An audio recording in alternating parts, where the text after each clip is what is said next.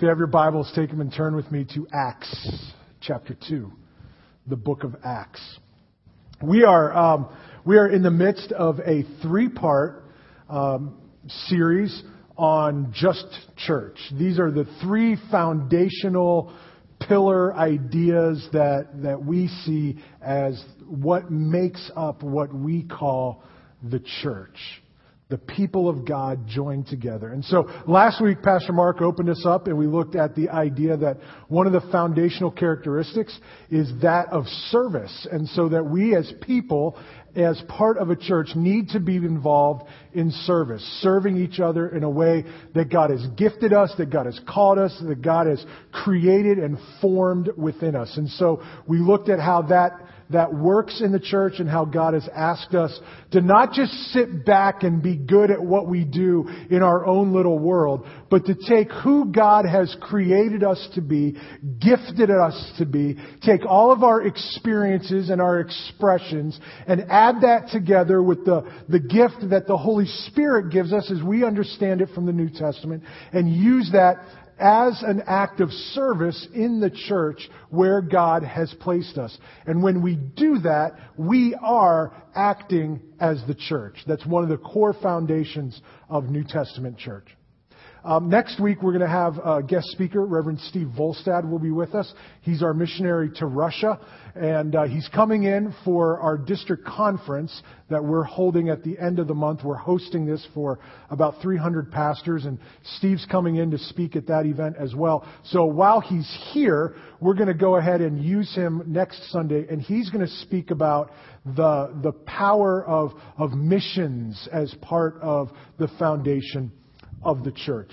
So today, is the second part of this series, and we're going to talk about this idea of community.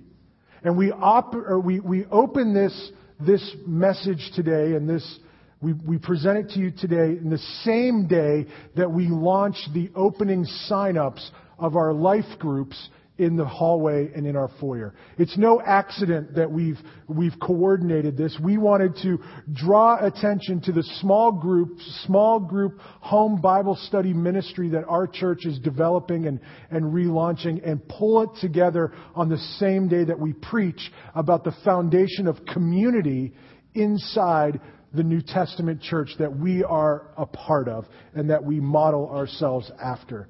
So more specifically, what we want to look at this morning is how the church, as a group of called out people and called together people, function and live in community together. You know, every so often we as leaders need to stop and we need to be reminding our people that the church, the church is not a building. The church is not four walls and a roof. The church is not a freshly paved parking lot with new stripes put down, although that's wonderful that we have. But that's not the church. And in our everyday language and in our everyday conversations, it's quite natural for us to say, you know, I'm going to church today. And in our mind and in our picture in our head, we have this image of a building. But this building is not the church. The people are the church. That was always God's design. God's design is that the people are what comprise the church. In the New Testament, the word is called ecclesia. A, it means to a group of called out people who gather together for the same purpose, for the same reason.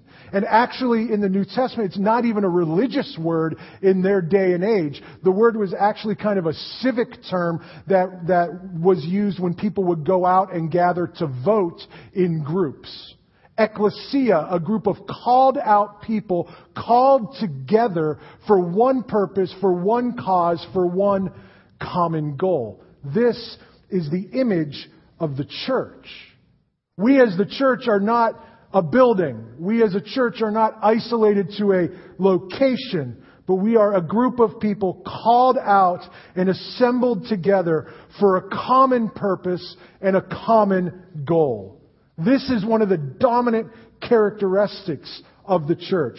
We as called out people exercise and experience a sense of togetherness.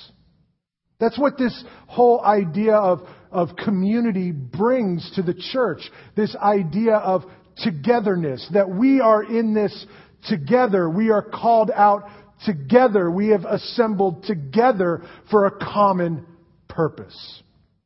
Let me illustrate that in, in this way. It's a light-hearted illustration. Um, later today, something is going to happen that many of you will turn on your televisions and be a part of. The NFL season kicks off its Sunday programming. And all around the country, all around the country will be ecclesias, groups of people called out and gathering together for a common purpose and a common goal. In fact, I heard that in our community, there's one neighborhood that we have friends that live in, that tonight that in their neighborhood, the first Sunday night of the season, what they do is people open their garage doors, wheel their televisions out into the street, into the cul-de-sac, plug it in, and like 14, 15 families all gather together for the purpose and the commonality of watching the game together. They're gathering in their homes, they're gathering in the streets together to partake of this event. Now, I'm particularly interested in this season because I am a Steeler fan and we begin to avenge our loss last Super Bowl. I'm a bit tired of the green and yellow talk that's been happening up here. And so we are bringing back some black and gold discussion today. You see, I am part of what we would call the Steeler Nation. We are an ecclesia. We are called out ones who have gathered together, bonded together for a common purpose. We are the Steeler nation. Now, I'll grant you, some of us are quite odd. Not all of us, but some of us are odd. The Steeler Nation can have a reputation from town to town. Some people paint their faces and do wild antics, but most of us are just devoted fans of the team. We wave our towel, we clean off the television with it, and we set it up. We are odd, and that's okay. The other day, as we were, as I was watching, actually, the season, as you know, probably started Thursday night with that green and yellow team playing.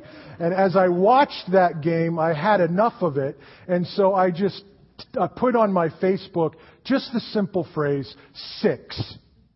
Enough said. It's how many Super Bowls the Steelers have won. A friend of mine, a friend of mine from high school who's a Browns fan. Now, I'm going to give the Browns some props today, so we better have this on tape, okay? A friend of mine who's a Browns fan replied in my Facebook, 13. It doesn't matter what you call them, 13 is still bigger than 6. Granted, I'll give you that. We are an odd bunch.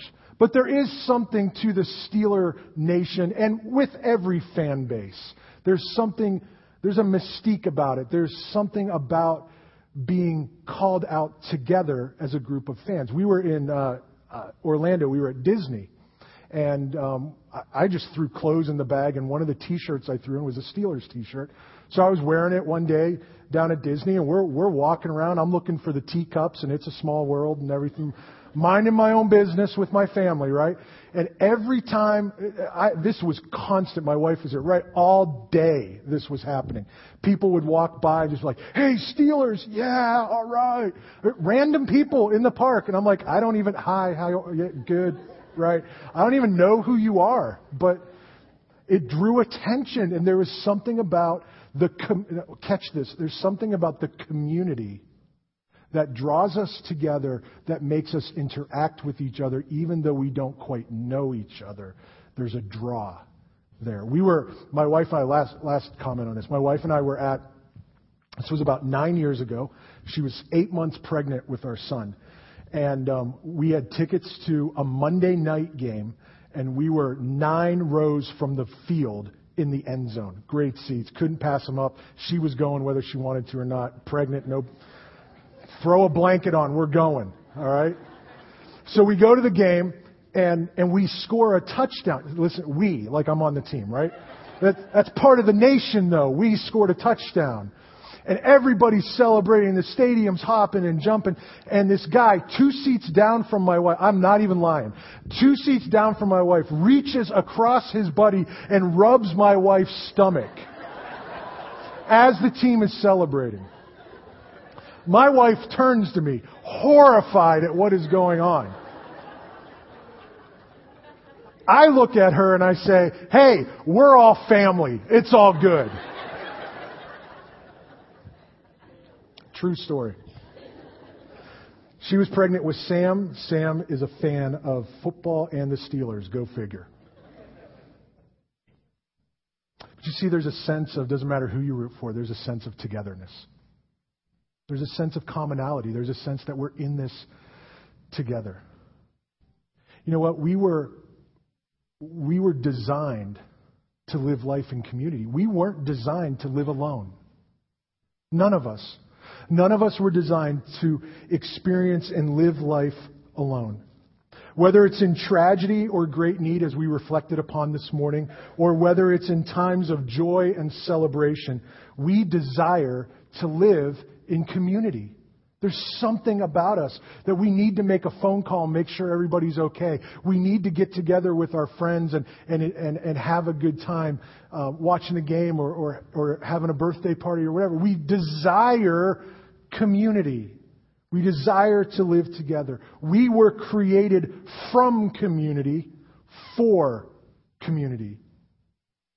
God in Trinity the Father, the Son, and the Holy Spirit together as the triune God. God in Trinity, Genesis 1, created. The Father, the Son, and the Holy Spirit created all that is and all that was and all that will be. God, in community with Himself, created. And He created us in His image, which means we were created for community. We were created to be connected. We're not called out as a church so that we can worship and that we can live alone. We are not called out so that we can serve alone. God's design of the church was never for it to be a collection of individuals or islands unto themselves. The church was always about community. The church functions at its best in community. In the book of Acts, chapter 2, look there now, if you will, with me.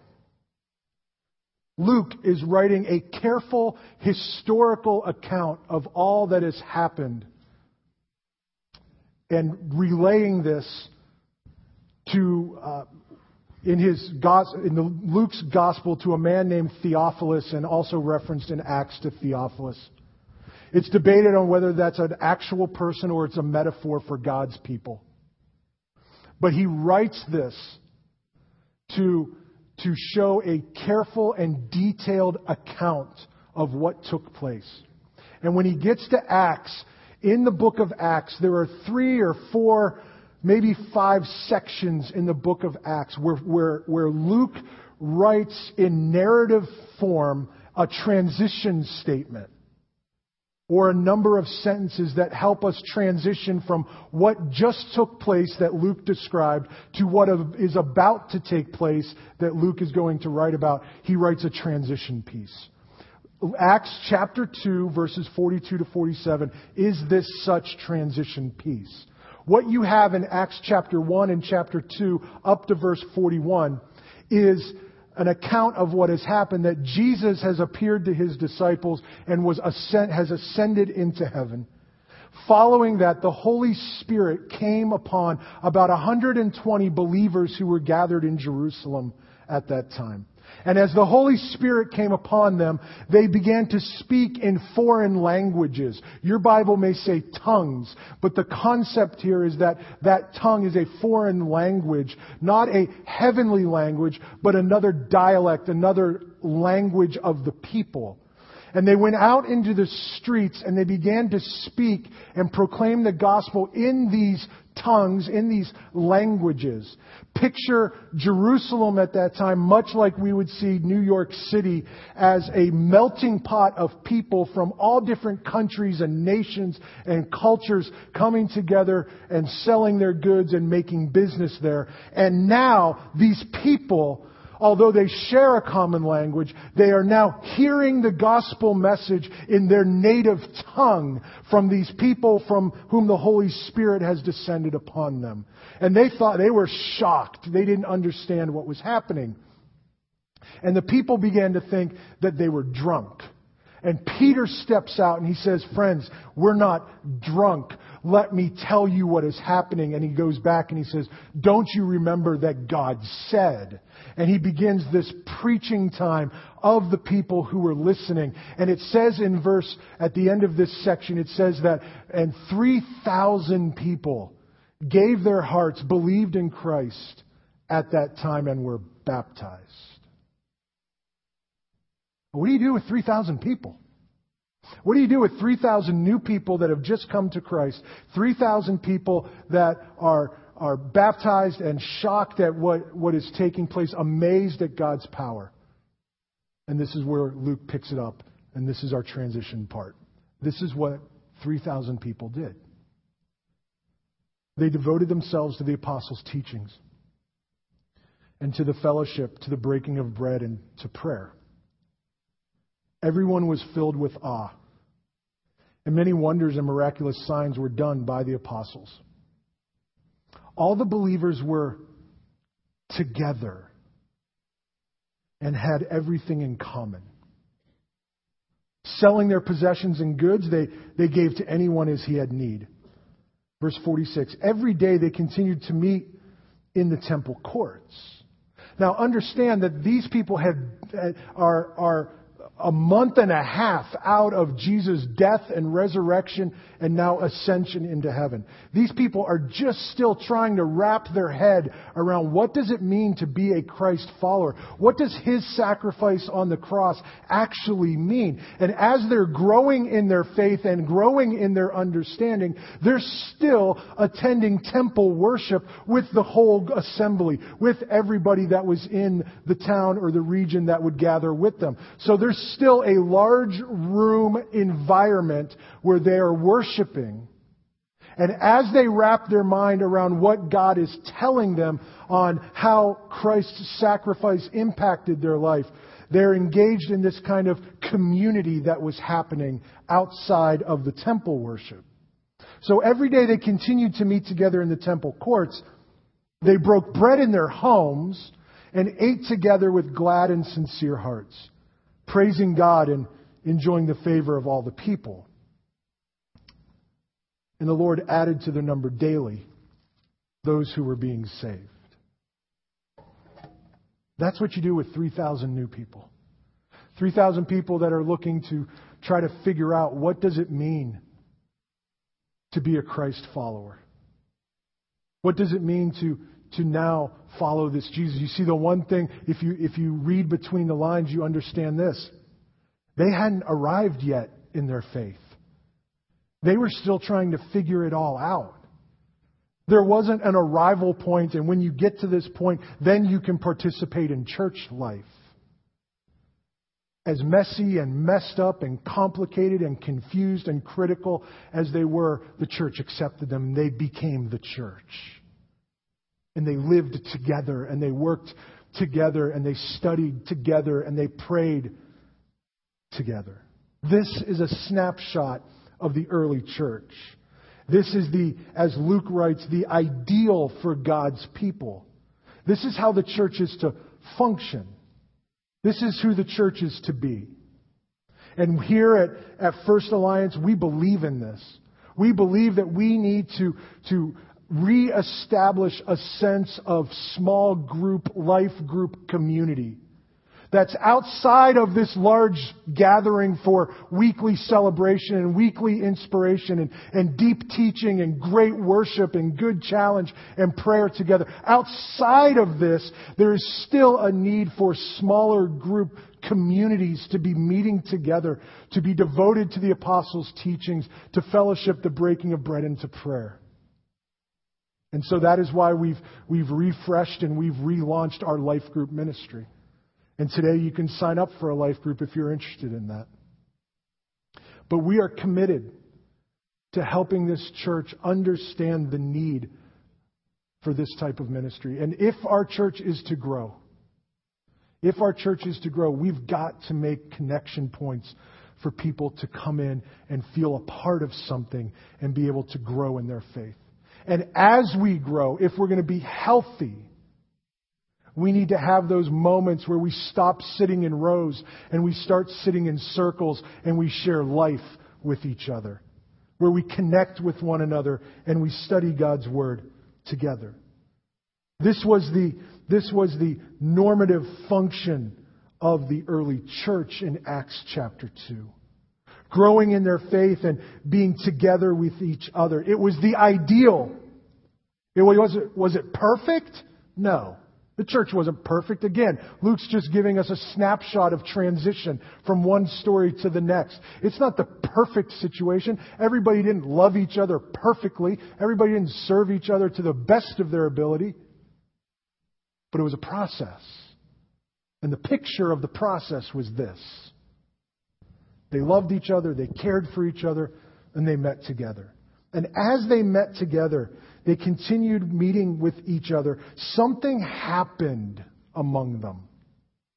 There was unity and there was a togetherness that marked them. And other people saw it. Other people saw what God was doing in these, in these groups that gathered together. It was something that was evident in their lives. In their togetherness, they, they broke bread together. Now, this carries two ideas uh, from, from Luke's writing. We know that it means that they, that they committed themselves to, to continually celebrating the Lord's Supper or communion. They didn't give that up. They continued in that practice. The other thing that we understand from, from Luke's snapshot here is that they broke bread in each other's homes and they fellowshipped with each other. They took time to just have dinner together as people who had something in common, as people who were together, they took time and invited each other over to their homes and sat down and shared a meal together. And when they were done sharing their meal, they didn't just get up and go. In that culture, they would share a meal, and after the meal, they would recline. And as they reclined, the idea was that they would share their day with each other, that they would share stories with each other, that they would teach each other, that they would challenge each other. And so the meal wasn't let's eat and run, the meal was an event. We got together around a table and shared a meal and then we reclined and we said, hey, do you remember when Jesus did? Do you remember what it was like when Jesus said? Imagine that small group. We sit together and we say, we sit together and we say, remember what the Bible says about? This small group got together and said, remember two months ago when Jesus was with us and we did? I would have loved to have been in that group. Remember when we took the fish and we broke it and it didn't stop multiplying? Remember when Peter walked on water and he took a nosedive? Remember when we were selfish and he forgave us? That's their small group. And that's the stories they shared with each other. And they were teaching the other people who were coming into their groups. In, in their togetherness, when they saw a need, they met it. They would, they would sell their possessions and they would take the proceeds and they would give to people that had deep need. It was as they saw it. It wasn't all the time, it was as they saw it. So there wasn't any sense of, of communism in this group. It, it wasn't required of them. In fact, when we read in, in Acts chapter 4, the sin of Ananias and Sapphira wasn't that they didn't participate, it was that they lied about their giving. In their togetherness, they, they saw a need and they met it. In their togetherness, they worshiped, actively praising God and praying together. And in their togetherness, they were devoted to the teachings of the apostle, who Jesus was and what he did and what he said, and remembering how he challenged them. This togetherness, this togetherness that they had comes from the, the word koinonia. And it has the idea of a deep connection and a deep trust that is centered here in the context. It's, it's centered on Jesus and it's empowered by the Holy Spirit. Their fellowship, their koinonia, their togetherness was centered on Christ. Empowered by the Holy Spirit, they came together and they shared their lives with each other. And that's what we want to see happen here. We want to see a large group of people, close to a thousand people, worshiping on every weekend, coming together in smaller groups throughout the week to share life with each other, to connect with each other, to help make a big church feel small, to help people find family, to help people grow in their faith, to be challenged, and to be pushed into, into more, uh, uh, into a deeper relationship with God. This is what koinonia community is about. This is what we invite people to. Proverbs 27 17 says, As iron sharpens iron, so one man sharpens another. That's what we're looking for. We're looking for people to connect and to grow and to share life and to understand what God wants of them and to push each other and to challenge each other. We invite those who are around us, we invite them into relationships. That's what this koinonia community stresses. It's about relationships. It's about you and me doing life together, reclining at the table and, and sharing our day, sharing our life, sharing our moments. We invite those who are critical and confused and curious about God into a relationship with Him as a church, don't we? I mean, we don't invite them to the building.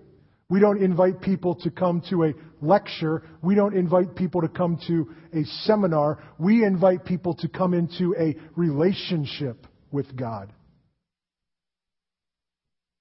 When we invite them to the church, we're inviting them into a family. We're inviting them into a way to grow on their spiritual journey. We invite them to meet God in a personal way and to grow in faith. In fact, many of us, many of us have said it and we say it this way. I don't have a religion. I have a relationship. It's all about Christ. It's all about Him. It's all about how I interact with Him and what He did for me. It's relational. It's community. It's togetherness. It's koinonia. And we are called together to live in this way.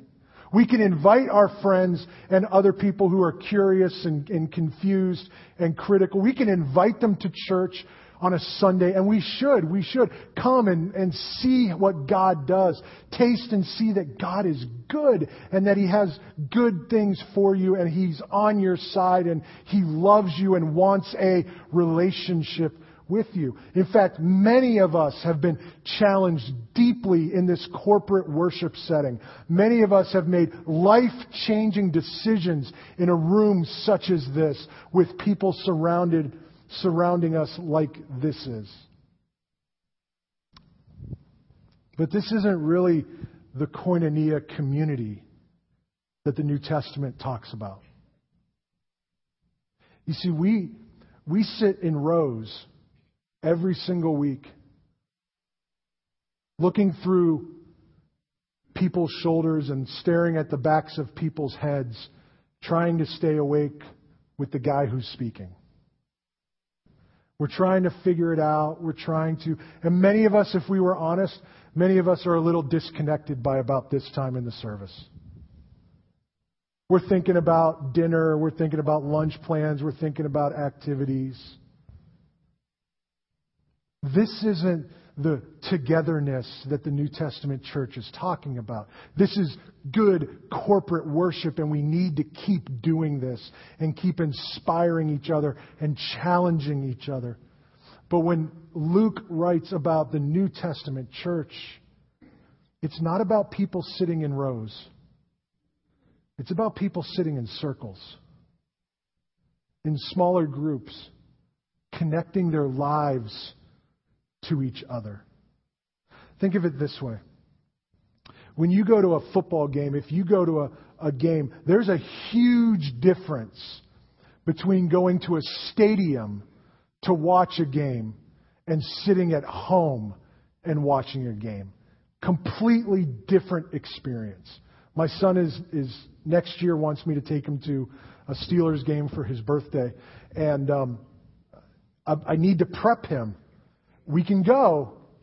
It's going to be a different experience for a number of reasons, but it's going to be a different experience because it's not going to be this, this warm, intimate, let's get together with friends. You see, when you're at a stadium, you're sitting in rows, you're looking through people, and you don't really have the opportunity to share with each other, hey, you remember when, you remember when Franco caught that ball? Wasn't that great? Where were you? Remember when Bettis almost fumbled it all away? You don't have that when you're at a stadium, when you're in corporate setting. It's hard to have that kind of connected relationship. But when you're at home, I don't know what you do, but often we invite people over. We make chili and garlic bread, and we have pop and iced tea, and we sit around the television. If I can, I try to find the Pittsburgh broadcast on the radio and sync it up. And we talk and we share and we share life. We watch the game, but we share life with each other. It's a completely different experience. And that's what I want you to sense. There's a difference between corporate worship where we all come together to be inspired and love each other. Then uh, it's completely different from the small group experience where we share life together. Honestly, there are days, honestly, Sunday mornings, how many deep relationship moments and encounters can you have on a Sunday morning? Two? Three?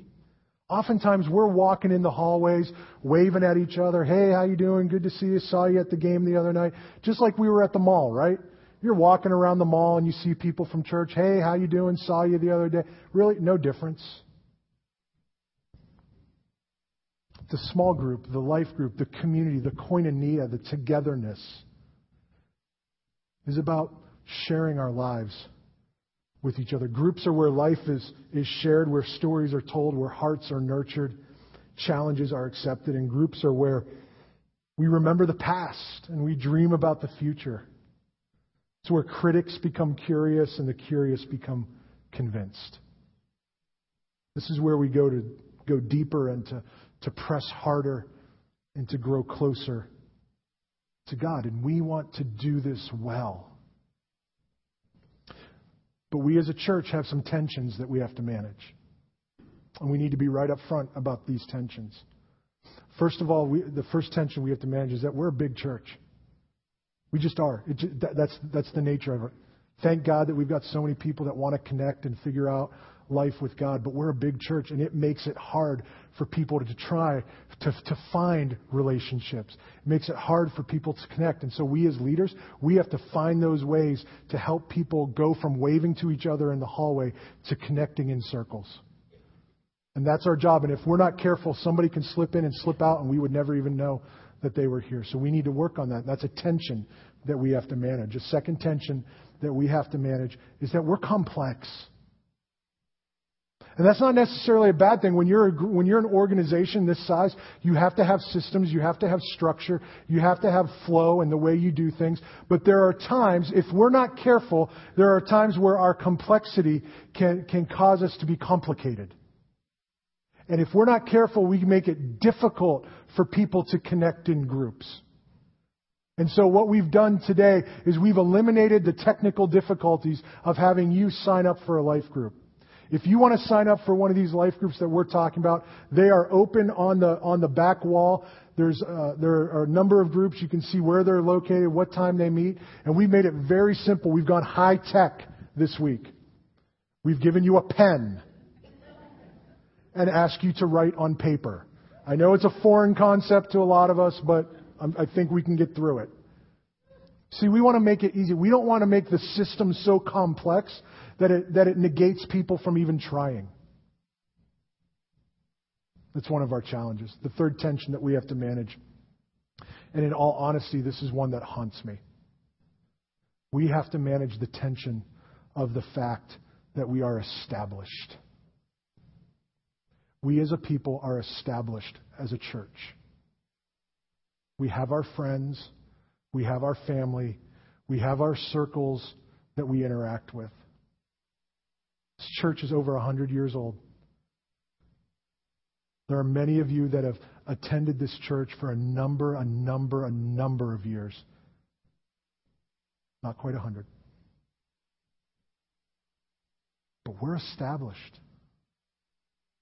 And this is one of the things if you're if you if you moved into the Erie area, you probably know this better than those of us who live here.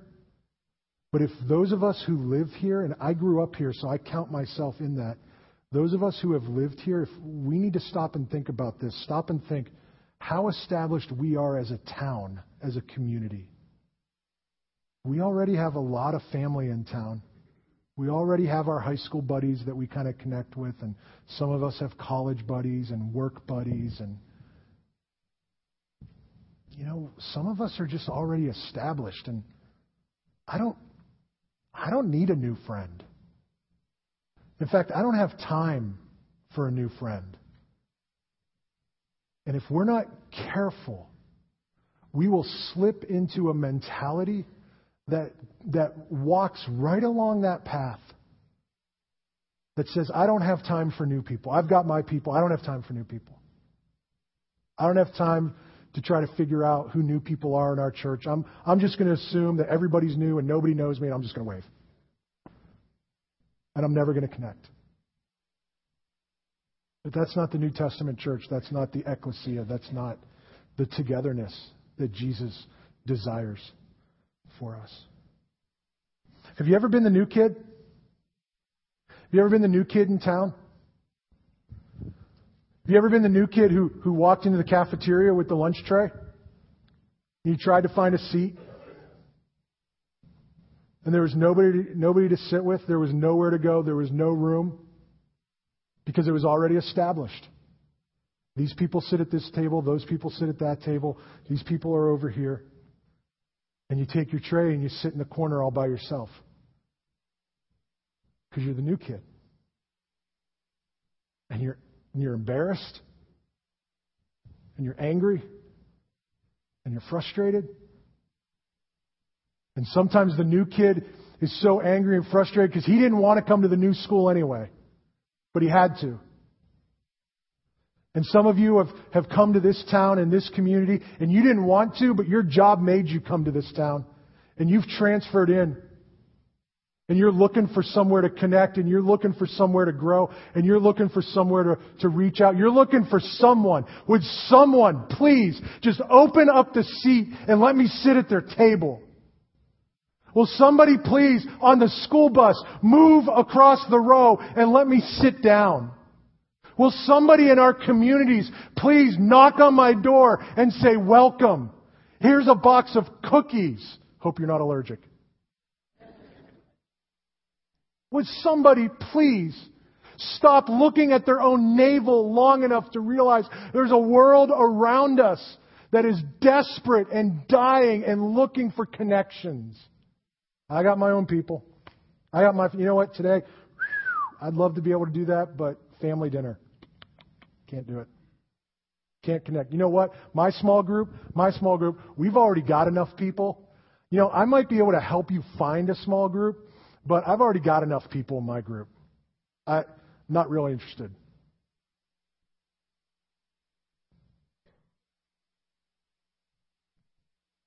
We left our small group to start a new one. One of the reasons we did that is we need more circles. We need more circles. There, aren't enough circles to fit the people that we've targeted to fit in small groups. Somebody's got to stand up and say, you know what? I love my small group, but I'm going to break away and I'm going to start a new one. And here's what goes through our mind. Here's what I wonder if this goes through our mind. I wonder if we're so established in our, in our mentality that, that if we were to break away, it would be like a divorce. We're thinking that's like a divorce. I'm never going to see these people again. It's going to be bitter and people are going to be angry and I'm going to be embarrassed and it's going to be mad. They're not going to talk to me. It's not a divorce. An opportunity to get the people around you, to get the new kid signed up and connected, to get the new people in our church growing and, and finding rhythm in relationships with other people.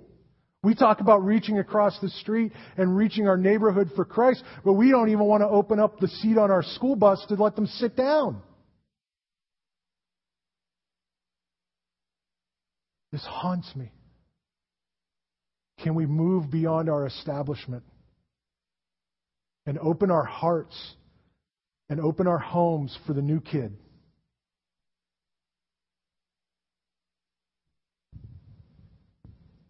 We're dying to connect. People are dying to grow. What do you tell the LECOM student who moves into town and faces the toughest professional education that he's going to face in his lifetime? Who's, who's looking for a church to connect to while he's away hundreds, maybe thousands of miles away from home? What do you tell that LECOM student? Hey, yeah, good luck with that. I'll see what I can do. What do you tell the independent contractor hired by GE who moves out here on a one year contract and leaves his family in Colorado? Do we have a seat on the bus? Do we have a seat in the, in the cafeteria to let him come up and sit down with somebody for a year just to connect? We need more circles. We can't live life sitting in rows. We can't live life looking through the back of somebody else's head and just trying to stay awake. That's not how God designed the church, and that's not how God intends it. God has designed us for koinonia togetherness and connection. And if you've ever experienced it, you know exactly what I'm talking about. And some of you today have said in your mind, you know, I've always wanted to try, but I've never really taken the jump. And some of you today are sitting here saying, you know what? I've been told I should lead a small group. And I've never really tried. But you know what? God and I are going to have a conversation about taking the jump. As we wrap things up, I want to leave you with three questions.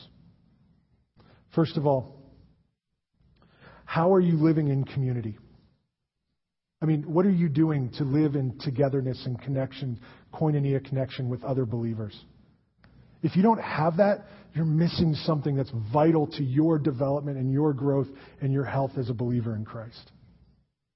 Second question is Are you connected? Are you connected to a group? I want to encourage you today to, to stop back at the board and pick up a pen and sign up your name. And if all the rooms are, if all the, if all the space is filled, sign a note, drop it at the information desk, and they'll give it to me, and we'll put you on a waiting list, and we'll figure it out. If you're new to the church in the last year, Pastor Mark and Teresa Harris would love to invite you to their house um, to just connect with you. Just a one time, how you doing, get to know you kind of a deal. Take your card out of your, your worship folder today, mark that. In a moment, we'll take our offering, mark that, and then somebody will be in touch with you if you'd like to participate in that. And finally, how can you help others connect? Maybe you're a networker. Maybe you'll be able to find somebody else to connect them to. Or maybe some of you are supposed to be leaders.